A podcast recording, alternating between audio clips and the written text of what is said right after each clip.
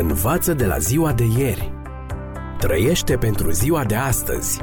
Speră pentru ziua de mâine.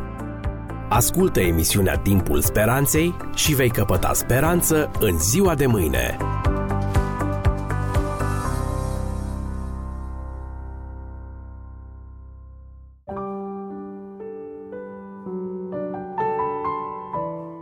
Dragi prieteni, bine v-am regăsit la o nouă ediție a emisiunii Timpul Speranței cu genericul Viață fără limite. Titlul acestei ediții este O dilemă morală. O fetiță de șase ani din Londra a mers în prima ei vizită în Franța. După ce au luat bagajele, familia a ieșit în fața aeroportului și a oprit un taxi. Înspăimântată, copila a refuzat să urce. Mămico, a țipat fetița, Oamenii ăștia nu conduc pe partea bună a drumului. Dragi prieteni, care este partea bună? Cea dreaptă sau cea stângă? Este ca și cum am întreba care melodie este mai frumoasă, Sinfonia nouă a lui Beethoven sau Suicide Solution a rockerului Ozzy Osbourne. Unii sunt încântați de arta lui Lucian Freud, iar alții nici măcar nu o pot numi artă. Deși în multe culturi majoritatea felurilor de mâncare au la bază carne de porc, alții cred că se vor întina prin simpla atingere acestui animal. Unele femei considerate obscen de obeze în unele societăți sunt privite ca fotomodele în altele. Ce vreau să subliniez? Că în anumite contexte, problema nu se pune în termenii binelui sau ai răului, și se judecă în funcție de cultură, obiceiuri și preferințe personale. Dar cum rămâne cu moralitatea? Este ea la fel de relativă ca preferințele cuiva? Faptul că unuia îi plac coapsele mai plinuțe, iar altuia cele mai subțiri, sau că unul îl preferă pe Beethoven în detrimentul lui Ozzy Osbourne? Unii ar spune că da. Nu există fenomene morale, trâmbița în trecut germanul Friedrich Nietzsche – ci doar o interpretare morală a fenomenelor. Și, deși nu este lipsită de logică, această poziție are, ca majoritatea pozițiilor, o anumită încărcătură nedorită. Un ateu și un creștin au început o discuție cu privire la moralitate, creștinul susținând că valorile morale vin de la Dumnezeu, iar ateul că acestea sunt doar niște creații umane izvorâte din simțiri personale și nimic mai mult. Astfel, susține ateul, nimeni nu este îndreptățit să considere un cod moral ca fiind superior altuia.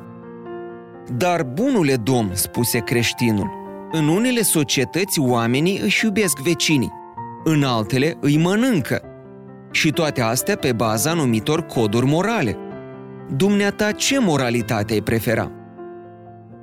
Mai mulți ani în urmă, o tânără de origine turcă, mama unui copil de 5 ani, a fost împușcată mortal într-o stație de autobuz din Berlin, devenind una din cele șase turcoaice ucise în asasinate de onoare de rude apropiate. După această crimă, o publicație germană raporta, citez, în ultimele șase luni, șase femei musulmane care locuiau în Berlin au fost ucise cu brutalitate de membrii familiilor. Care este crima acestor femei? Faptul că încercau să se elibereze și să ducă un stil de viață occidental. În cadrul comunităților din care provin, ucigașii sunt tratați ca eroi pentru că au ajutat la păstrarea demnității familiei. Cum e posibil ca o practică atât de oribilă și incredibil de primitivă să se afle în floare chiar în inima Europei? O practică oribilă și incredibil de primitivă? Ce critică aspră! Dacă moralitatea, asemenea artei și muzicii, este doar o invenție umană, cine are dreptul să judece ceea ce în altă cultură este considerat a fi moral, ba chiar onorabil? Furia pe care au simțit-o germanii nu a fost cumva o interpretare morală a evenimentelor și nimic altceva? Dacă moralitatea este doar creația oamenilor, atunci a considera rele asasinatele de onoare ori canibalismul este ca și când am eticheta ca fiind rea preferința pentru rumba în locul tangoului. Totuși, stimați prieteni, în ciuda oricăror argumente culturale, tradiționale sau preferențiale aduse în apărarea lor, avem sentimentul că unele lucruri sunt greșite. După cum nu suntem îndreptățiți să echivalăm dorința de a extermina un anume grup de oameni și nu altul, cu dorința de a mânca un anume fel de mâncare și nu altul, nu suntem îndreptățiți nici să considerăm că anumite acțiuni sunt relative din punct de vedere moral. De ce spun acest lucru? Dacă moralitatea este orizontală, izvorând din natura umană și nefiind pusă acolo de ceva din exterior, cum ar fi Dumnezeu, atunci ce temei avem să condamnăm crima, tortura, furtul, incestul și așa mai departe, dacă într-o anumită cultură astfel de lucruri sunt acceptate ca fiind morale, legale și poate chiar onorabile.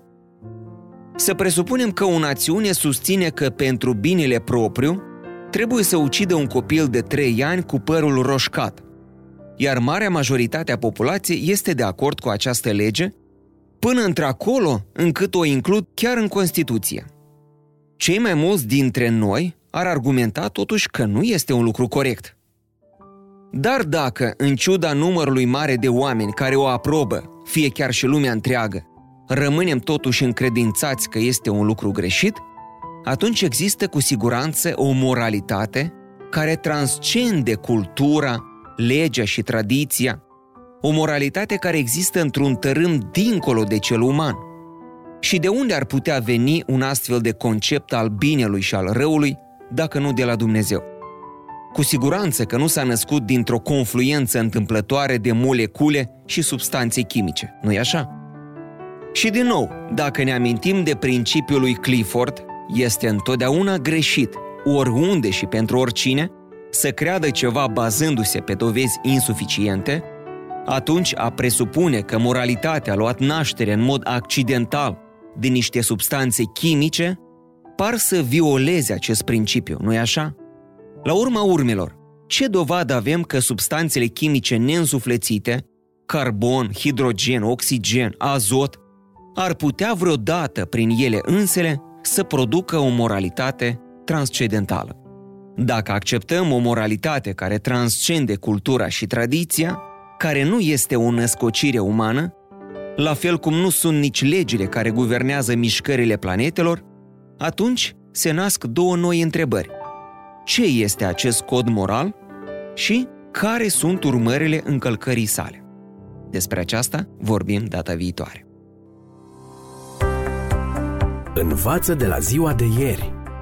Trăiește pentru ziua de astăzi. Speră pentru ziua de mâine.